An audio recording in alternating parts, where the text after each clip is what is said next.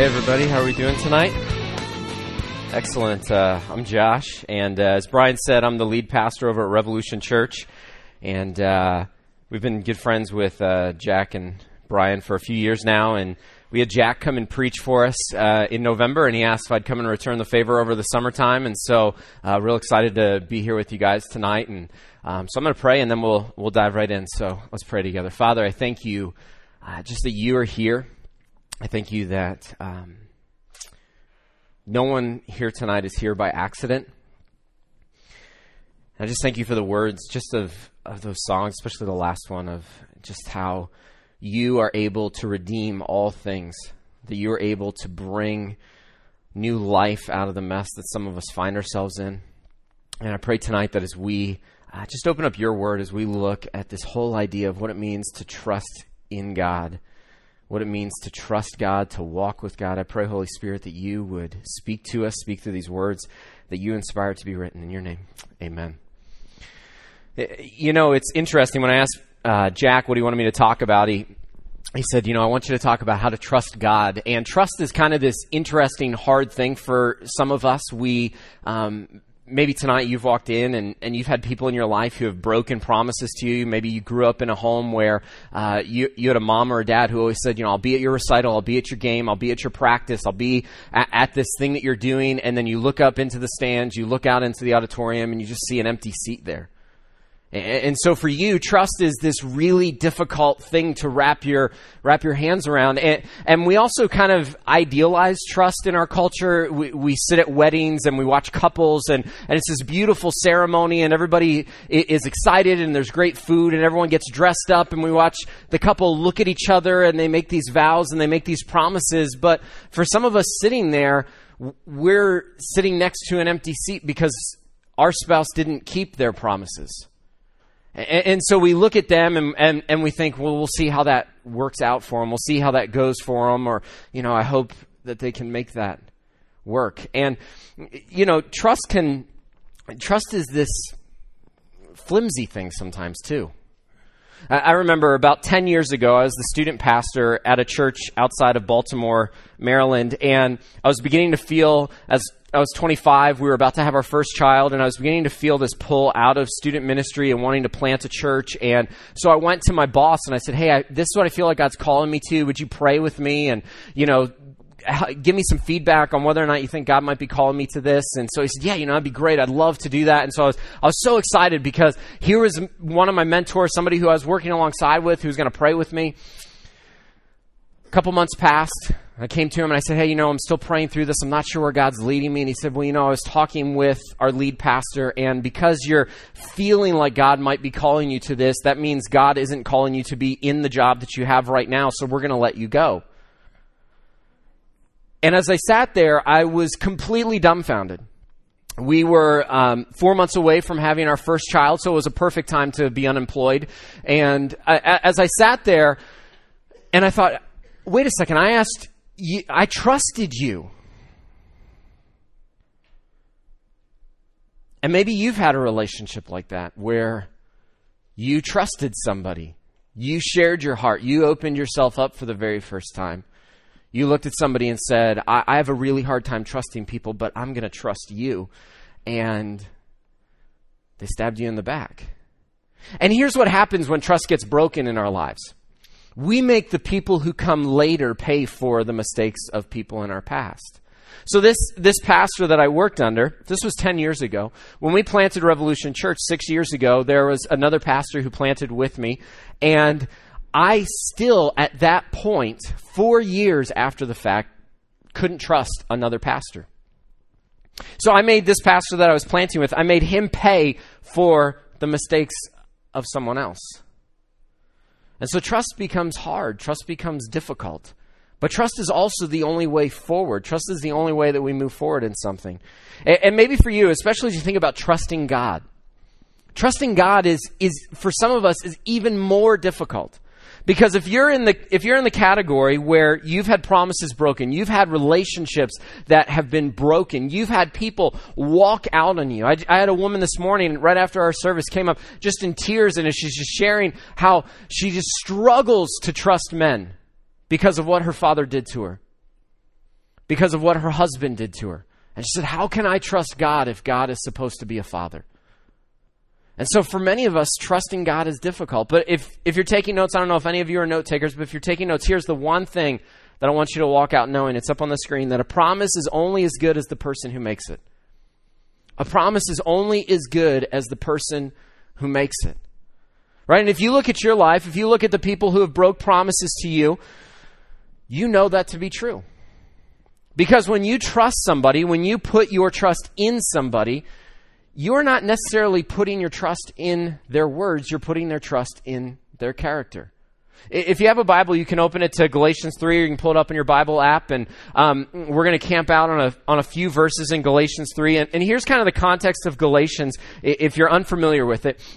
Paul plants this church in the New Testament. If you don't know who the Apostle Paul is, Paul is the guy who essentially plants more churches than anybody else in church history. He writes two thirds of the New Testament, grew up a, in a Jewish uh, rabbi family, knew the, to be a Jewish rabbi, you had to have the entire Old Testament memorized. Okay, so that is tons of information. So Paul moves through the Jewish system to become a rabbi. He, he becomes this rabbi, he becomes this Pharisee who's leading the, the the Jewish churches around Israel in the first century, and God rescues him out of this. He goes really on this rampage of planting churches. He is just by far just the, the, missionary that goes out to all these places. He plants more churches than anybody else. And so he gets to Galatia, and in Galatia you have this kind of mixture of multiple cultures. You in the first century you had Jewish Christians, and then you had Gentile Christians. So essentially anybody who was not Jewish, all in one church. And so Paul writes to them because the problem that they had was they believed that Jesus saved them, but then all of a sudden you had people saying, yeah, that's great, but to stay following Jesus, to stay in that relationship with Jesus, you need something else. You need to add something to it. So they were they were moving in this direction of saying you need Jesus plus how you live. Right? And this happens in our culture. It's interesting how easy this is in our culture. It, I don't know if you like Facebook. I hate Facebook. And so on Facebook, there almost every single week there's this tirade that somebody that I'm friends with goes on. And it's along the lines of something like this. Maybe you can relate to this. I just started this new diet. It's called paleo. It's amazing. Everybody who's not doing it is it, they're insane for not doing it. The very next week, somebody else say, I just started this juice diet. It is amazing. Anybody who's not doing this juice diet, da da da da da. Then, if you're a mom, and I've sat when I'm bored and I've scrolled through my wife's Facebook feed because that's what you do when you're bored as married couples. You just look at your spouse's Facebook feed. So on there, all these other moms are, if you don't school your child this way, then there's something wrong with you. If you don't dress your kids this way, then there's something wrong with you. If you haven't bought this latest book, if you're not into this latest, you know, weight loss thing, if you're not doing this thing over here, and it's easy for even followers of Jesus to fall into that. Here, here's another example. How many of you are morning people? Right? Okay, so everybody look around the room. Okay? So everyone who doesn't have their hands up does not like you. So uh, when I first started following Jesus, here's what I would always hear from people. I'd always hear from these really mature Christians, and they would say, You know, I got up at 4 a.m., I made my coffee, I opened my Bible and spent an hour and a half reading it, and it was amazing, and the Holy Spirit just moved. Now, I am not a morning person, okay? Um, God has seen fit to bless us with five kids, and so um, I've I'm still not a morning person, but I'm just awake. And so when I started following Jesus, I would, I tried this. I would get up at like 5 a.m. I couldn't do 4 a.m. I, I, don't know how you do that. So I got up at 5 a.m. and I would fall asleep every single time. I'd be late for class. I'd be late for work. And, and so what would happen then is I would feel like a failure. I would feel like there's something wrong with me. Why, why can't I stay awake? Why doesn't God speak to me the way somebody else does? I mean, maybe you've sat around the table with somebody and they, and they tell you about this amazing experience that they had. They tell you how God is just moving in their life. They tell you how all these amazing things when they open their Bible. And for you, maybe you're in this dry season where nothing seems to happen, where you pray and it just seems like God is silent. You read your Bible and you think, I don't understand any of this and nothing is jumping out at me. How do these other people seem to have all this stuff jumping out at them? And so it's real easy. So this is kind of the this is the scene that Paul is writing this letter to. And he's writing to this church in Galatia to say, I don't want you to get lost. I don't want you to move away from this because you are saved. You are made right with God. You stay right with God because of Jesus. And so, to give this example, one, one of the things that I love, I, I love history. So, if you're a History Channel nut, you're going to love tonight. If not, you should love tonight. It'll be great. But so, what Paul does is he says, you know, when it comes to trusting in God, when it comes to following Jesus, he gives this great example uh, of, of Abraham. This is what it says in verse 15 of chapter 3. He says, To give a human example, brothers, even with a man made covenant, no one annuls it or adds to it once it has been ratified. Now, the promises were made to Abraham and to his offspring. It does not say, and two offsprings, referring to many, but referring to one. And to your offspring, who is Christ. This is what I mean. The law, which came 430 years afterward, does not annul a covenant previously ratified by God, so as to make the promise void. For if the inheritance comes by the law, it no longer comes by promise, but God gave it to Abraham by promise. Now, if you don't know Jewish history, Abraham essentially is like the George Washington of Jewish history. The entire nation of Israel starts with Abraham. Goes all the way back to Genesis 12. Now, here's the amazing thing about Abraham. If you grew up in church, you know who Abraham is. You, you know the story of Abraham. You know the faith that Abraham had. But here's the amazing thing about Abraham. In Genesis 12, God comes to Abraham. At this point, according to history, as best as we can tell, Abraham has never encountered the God of the Bible.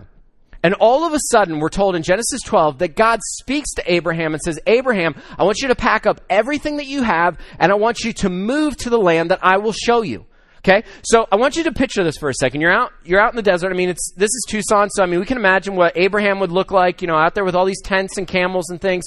And imagine you're out there just hanging out, you're having a hike through Sabino Canyon, and all of a sudden, a voice that you have not heard before and in fact, you haven't talked to anybody else who has heard this voice before. Says, Abraham. I mean, what do you do at that point? I want you to pack up everything you have, and I want you to move to the land that I'll show you. Now, Here's how I would interact with this. I'm a control guy. I like plans. I like lists. I like everything that adds up at the bottom. I like to know itineraries and it's planned to the minute. This is me. Now, my question to God would be, where are we going? Right? God's response is, I'll show you. Now, picture this, ladies. Okay, so your husband comes home. So picture what Sarah, Abraham's wife, is like. Imagine this conversation. Abraham comes home four or five thousand years ago, walks into his tent. Hey, honey, how was your day? It was great. I heard a voice. Now, immediately, wives would go, How long have you been hearing this voice? Have, what does it say? Well, it said we should pack up everything that we have and we should just start walking. To where? He didn't say.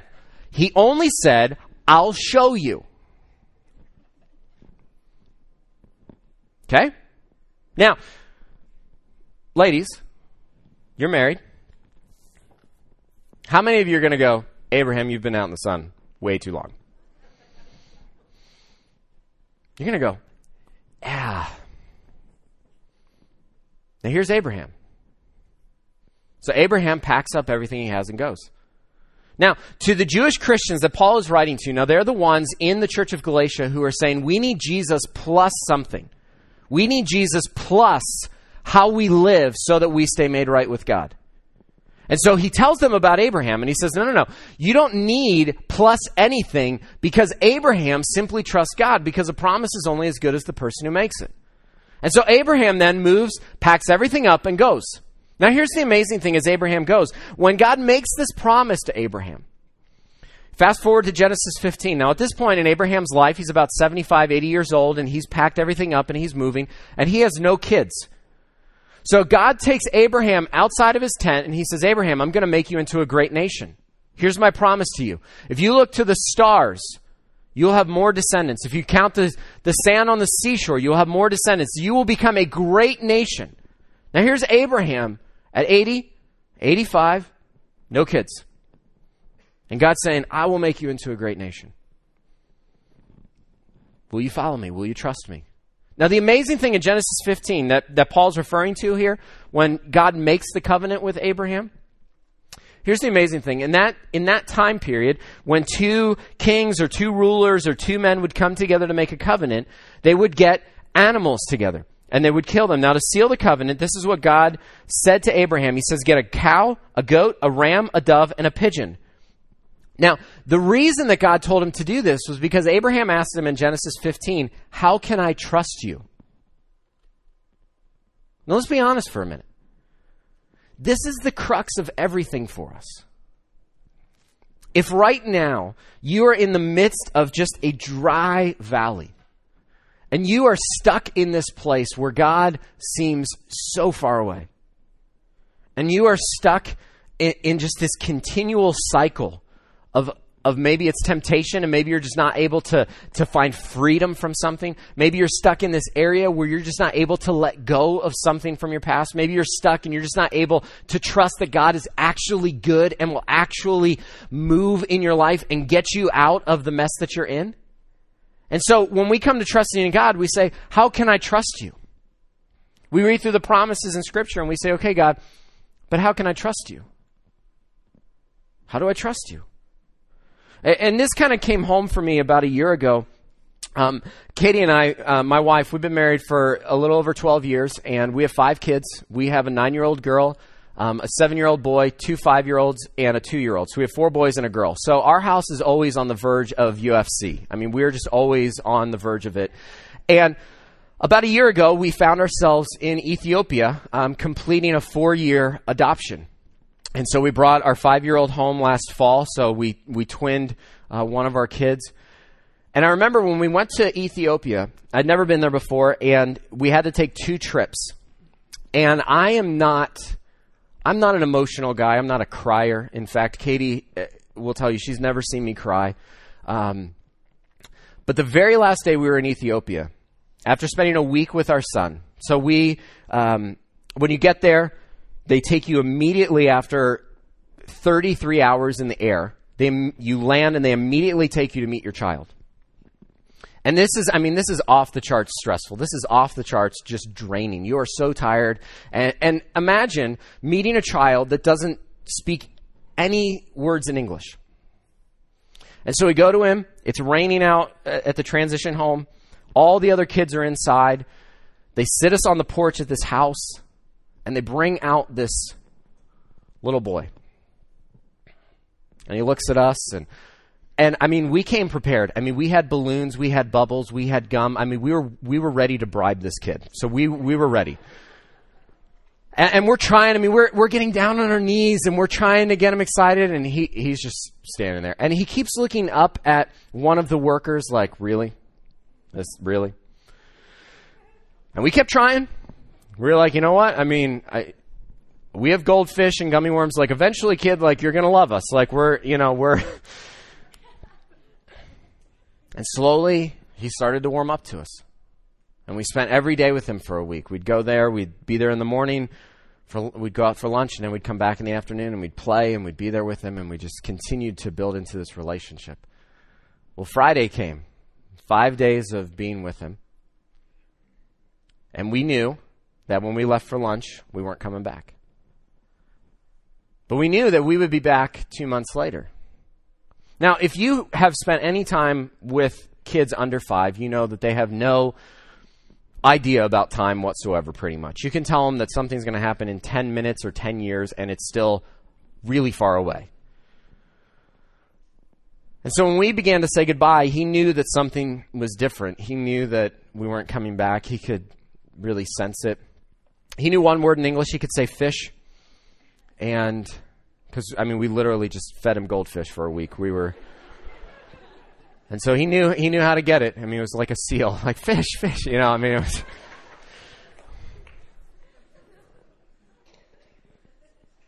And I picked him up and I carried him back to his room and and we said, "Buddy, we're we're gonna say goodbye." And we named him Judah. And we said, Judah, you know, we're going to say goodbye, mom and dad. We're, we're going to come back, though. We're going to we're going to be back in a few weeks to bring you home. And he just looked at me, these big, big brown eyes, and just started screaming, just started crying. And Katie started crying, and I thought, man, this is great. I'm now I'm going to start crying, you know. And it was, it was the hardest, hardest moment of my life. He just held on to the back of my shirt. Just I put him down, and he just fell on the ground, and and you just want to pick him back up. And for Judah, he looked at me with the same way that we look at God and say, How do I know I can trust you? How do I know that you're going to come back? Because the reason that you're adopting me is because I'm here. And and you look at God in your place and you say, God, how do how do I know I can trust you? And so Abraham gets out to God and says, you know, that, that's great. Lots of descendants, you know, lots of land and you know, I'll be a blessing. This is all great and everything, but how do I know that I can trust you? How do I know that I'm not just hearing things? How do I know that you just didn't take me out into the middle of the desert just for fun? How do I know in the same way that Judah looked at me and said, how, how do I how do I know that you're coming back? And maybe for you, this is why trusting God's so hard because you just had people walk out of your life. You just had people, you know, build something up and just leave. You've had people continually just stab you in the back. You look around your life and you just see just the emptiness of broken promises. And so God says, Here's how you can trust me. I want you to get a goat, I want you to get a ram, a cow, a pigeon, and a dove. I want you to kill them and I want you to cut them in half. And what Abraham did is he laid them out and he put a pathway in between. Because at this time, this is how two people would to make a make a covenant, make a promise. And what they'd say is, we will both walk through this. And if I do not keep my end of the promise, if I do not keep my part of the covenant, may I end up like these animals. Do you know what's amazing in Genesis 15? Do you know what happens? It says that Abraham falls into a deep sleep. And while he sleeps, God moves through the animals. Abraham never walked through them. Abraham never went through the animals to make the covenant. See, the promises that God makes to us all throughout Scripture are all because God took the first step to them. Abraham never walked through it. Only God did. Only God walked through the covenant. He says, Abraham, this is how you can trust me because I'm not even banking on anything that you'll do. See, and this is where the rubber meets the road for us. Do you trust that God is that covenant maker, that, that promise keeper that just continues to be there? See, and the reason that I can say that a promise is only as good as the person who makes it is because when it comes to trusting God, we see over and over his promise in the covenant. We see over and over. So Paul goes on. This is what he says in verse uh, 19. So why then does God give the law? Because 430 years afterwards, Moses comes along. And so what this church was saying is, yeah, we know the promises of God. Right? And if you're a follower of Jesus tonight, you know the promises of God. You, have walked through the gospel. You know that you're broken. You know that you can't fix yourself on your own. You know that you need what Jesus did on the cross. You need his resurrection. You need the power in your life. You know that. But then you get to this place where you say, yes, that's what saved me. That's what rescued me. But what keeps me right with God is what I do is how I live, is how I move forward, is how I obey. And, and so it's so easy then to fall into, because this is why we feel guilt.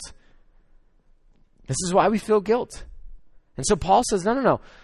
The law came after. He goes on, verse 19. So why then the law? It was added because of transgressions until the offspring should come to whom the promise had been made, and it was put in place through the angels by an intermediary. Now, an intermediary implies more than one, but God is one. Is the law then contrary to the promises of God?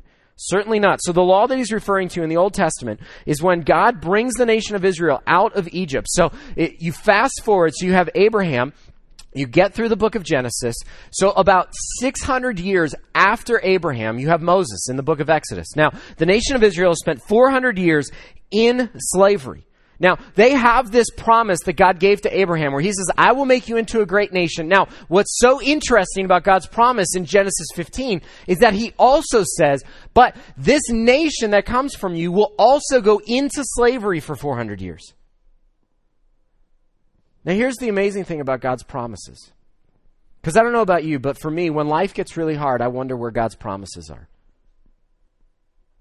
But what if the way that God is fulfilling the promise right now in your life is through a really hard season? What if that's true? Right? When you get to Matthew 4, do you know what happens after Jesus' baptism? It says that the Holy Spirit leads him into the desert to spend 40 days battling with Satan. Now, we don't want to hear any of this. We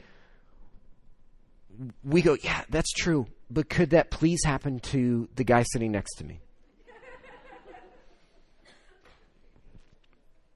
I'll take the good promise, the, the hard season promise. Could that be somebody else?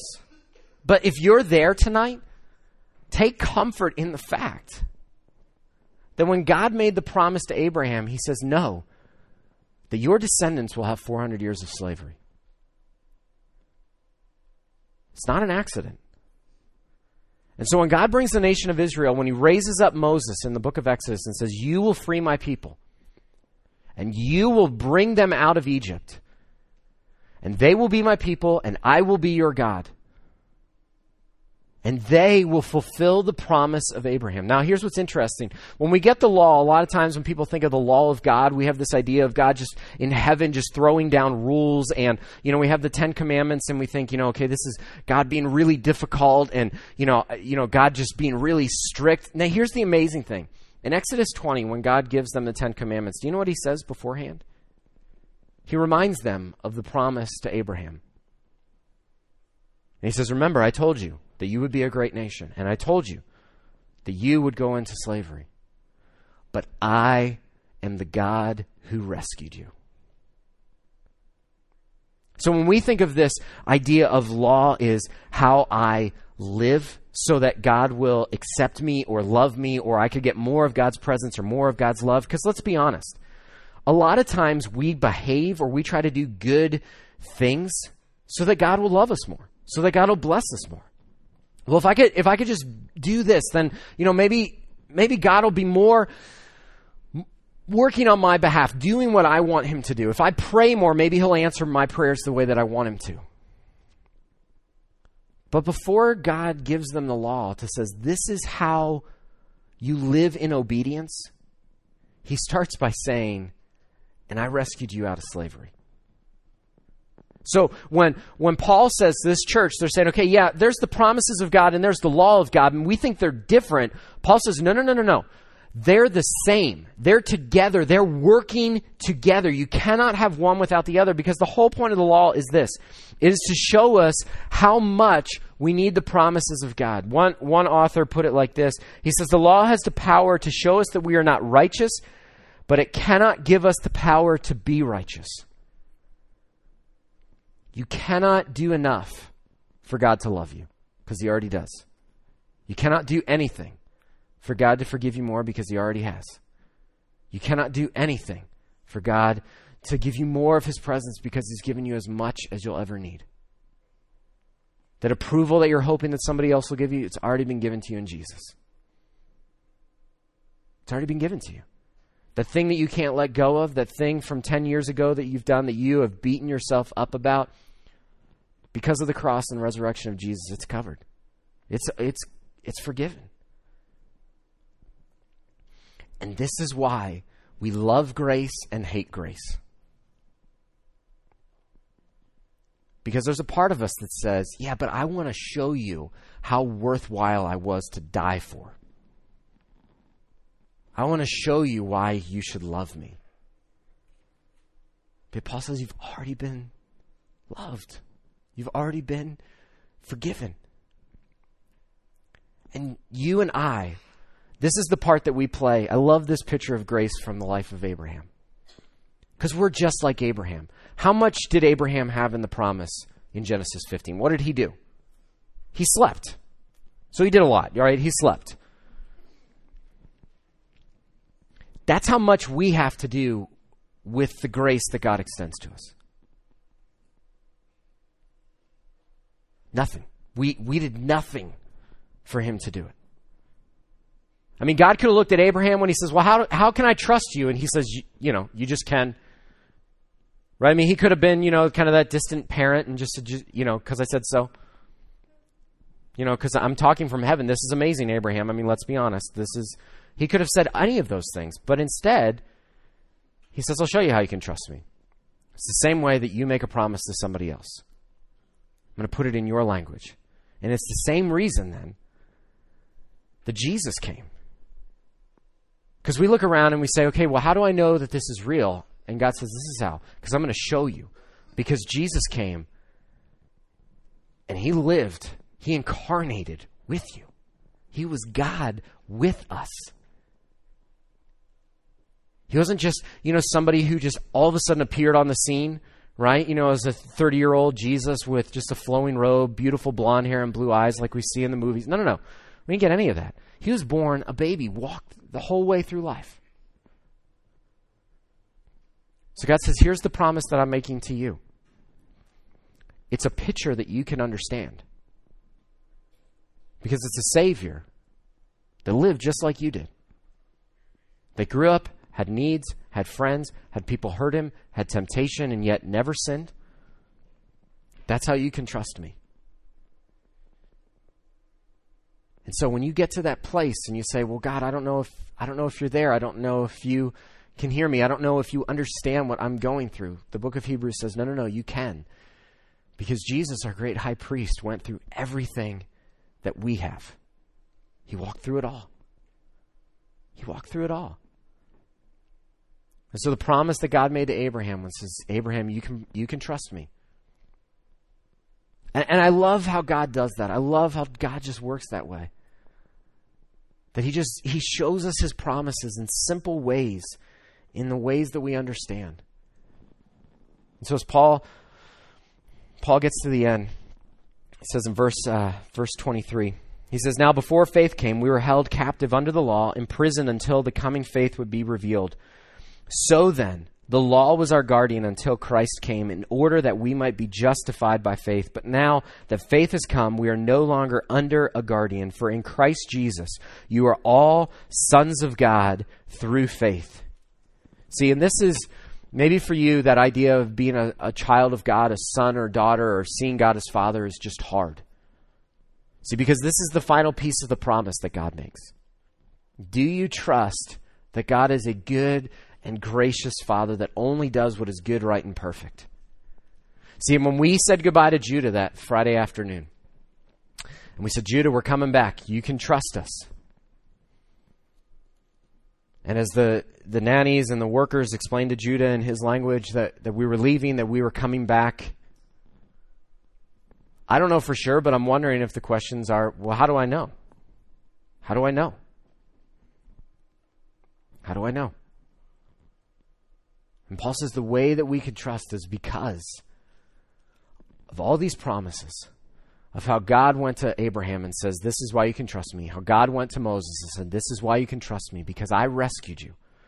And Jesus comes and he says, Look, remember how Jesus came? And we saw in Jesus how we can trust God and how we can be a son or daughter of God. And so, this step then of trusting God is then saying, God, I trust that you are a good and gracious Father who only does what is good, right, and perfect. And what part did we do? We showed up. We did what Abraham did. We took the steps of response. But we didn't take the first step. Abraham didn't take the first step. Moses didn't take the first step. None, none, of the people in Scripture that God uses greatly ever took the first step. God always went first. God always went first. And so it comes back to the trust thing. And here's the interesting thing. When we think about the law and we think about how, you know, oftentimes we try to prove ourselves or we try to live a certain way to show that we're worthwhile or to show that we're good or show that, you know, we, we are somebody. if you think about your life for a second, think about maybe think about a mess that you're in right now. Or maybe not you. You can think of somebody else. I know some a lot of times we like to think of other people and we can think about how this sermon can apply to them and stuff. So you can do that for a minute. But so think about a mess someone else is in or even you. No matter what happened, you're part of the reason you're in that mess. Now, I, I know if we had coffee together, it would be 100% the other person's fault. I, I, I know that. But there's always at least 2% of something you did. Right? So there, there's always a piece that you played in the mess that you're in. And yet, for us, here's our remedy for the problems that we're in I'll work it out. Right? This is our guy. This is our man, manly response. I'll fix it. I'll handle it. Now, think for a minute. We're in the mess we're in because of us. I'll handle it. I'll handle it. See, and God comes to Abraham and comes to Moses and comes to Paul and says, here's, here's the reality. You can't fix yourself. You can't free yourself. You can't get enough accountability partners to free yourself. You can't put enough boundaries in your life to free yourself. You can't put enough things in place to make sure you don't fall back into old patterns. You can't do enough to make sure that you don't become like your father or become like your mother. You don't there's not enough that you can do to fix it. Your marriage there's not enough that you can do on your own to fix it without the promises of God coming in. So here's a couple easy next steps for you. This might be difficult for you. They're, they're up here on the screen. The first one is this that I will stop holding myself responsible for what God has freed me from. See, when we trust the promises of God, we trust that everything that we have ever done, everything that we will ever do, will be forgiven. And a lot of times people say, oh, well, if we just give all this grace to people, you know, then they're just going to do whatever they want. Now, here's the reality. When you experience the grace of God, when you experience that you have done absolutely nothing for Him to rescue you, you have done absolutely nothing for Him to love you, to extend His grace to you, to take the first step in adopting you into His family. When you understand you have done nothing for that to happen, why would you ever want to go back to the way it was? Why would you ever want to go back and live in that? And the next one is this that I will trust the promises, trusting the promises of God would look like blank for me. What would it look like for you? What would trusting that, that God is a good and gracious Father? Maybe for you, Father is just a hard word for you to wrap your hands around, and you think, you know, I don't know. What would it look like? What would it mean? What freedom could come from in your life if you actually believed that God was a good father to you? What would that look like? The promises in, in Romans 8 where God says that I am working all things together for the good of those who love me and are called according to my plan. Now, what is that good? That isn't always easy. That isn't always flowery. It isn't always just a, you know, nice, easy coast down. No, sometimes that good might be Him leading you into the desert. But what would it look like for you to trust that God is walking right alongside with you and saying, You're exactly where you need to be right now? See, that place that I found myself in 10 years ago, it really had very little to do with the other pastor. Um, it took me probably seven years before I actually forgave him I could actually respond to, to him. And I, I, still remember the very one of the very first Sundays after we left that church. Uh, we moved in with some family members, and um, and I was just in this utterly low place of depression. I just I didn't I didn't want to get out of bed. I didn't want to go look for a job. I certainly didn't want to go to church and put on a smiley face and be around other Christians and have them say, "How are you doing?" and be like, oh, "I'm great," you know, unemployed and awesome. And I, I just don't want to do that. And so I remember one of our very first Sundays, and I'm laying in bed Sunday morning. My wife Katie gets up and she says, "So are we going to church today?" And I'm like, "No, I don't. I don't want to go to church." I gave her this whole litany of reasons why I didn't want to go. She goes, "Well, that's awesome because we're going. So get out of bed." And I remember sitting there and they got to the end of the service and they did the church that we were went to that day did communion every week just like you guys do and I remember it came around and I always remembered, you know, this verse that says that, you know, if you have something against against somebody before you take communion, you need to go to them.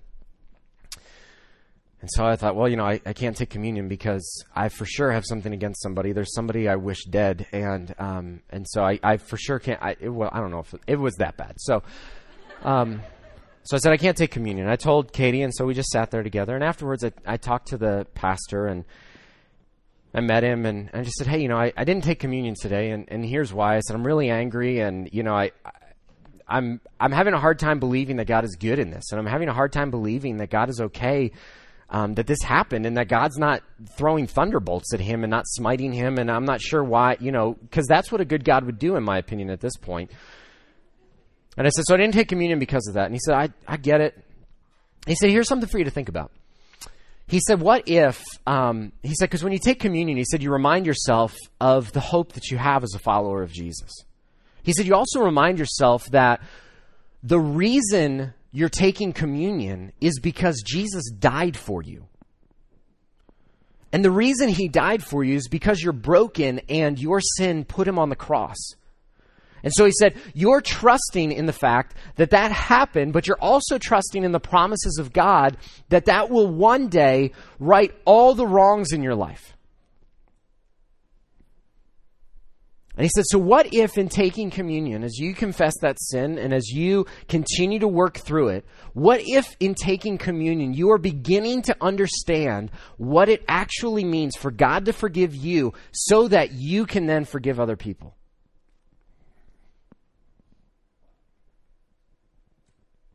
And I remember the very next week then when we went back to the church and it was time for communion and and one of the things that Katie and I had decided, and this may be helpful for you when you just think about people who have broken promises to you or people you have a hard time trusting.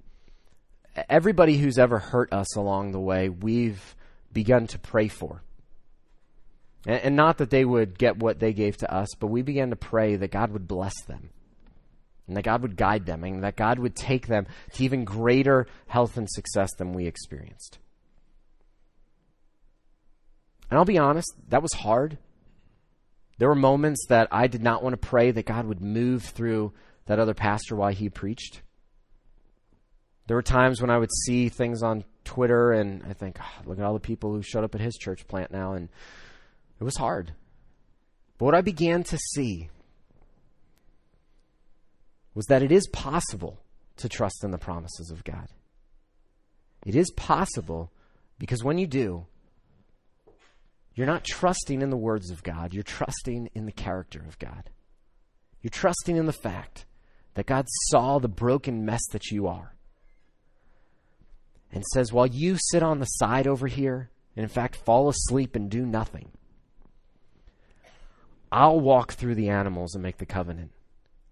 I'll take the first step. I'll keep the promise.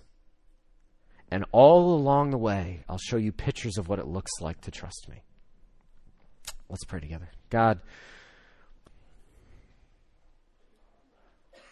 I thank you that you are a good God, are a good Father.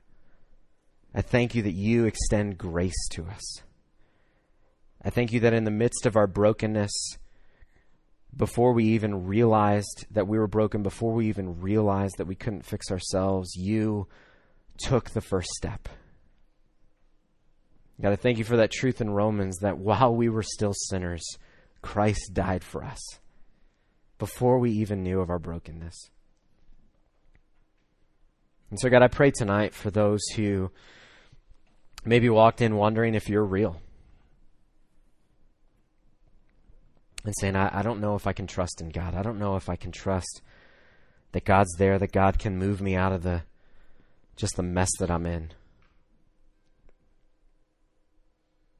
I pray that your spirit would just begin to show them, to, even tonight, how true and real you are. And I pray that as we take communion now, as we remind ourselves of the promise that our sins can be forgiven, that we can be made right, that we can be set free, and the hope that we have that you are making things right, and that you will redeem all things one day. God, I thank you for that just great picture, that great reminder that we have as your children. In your name, amen.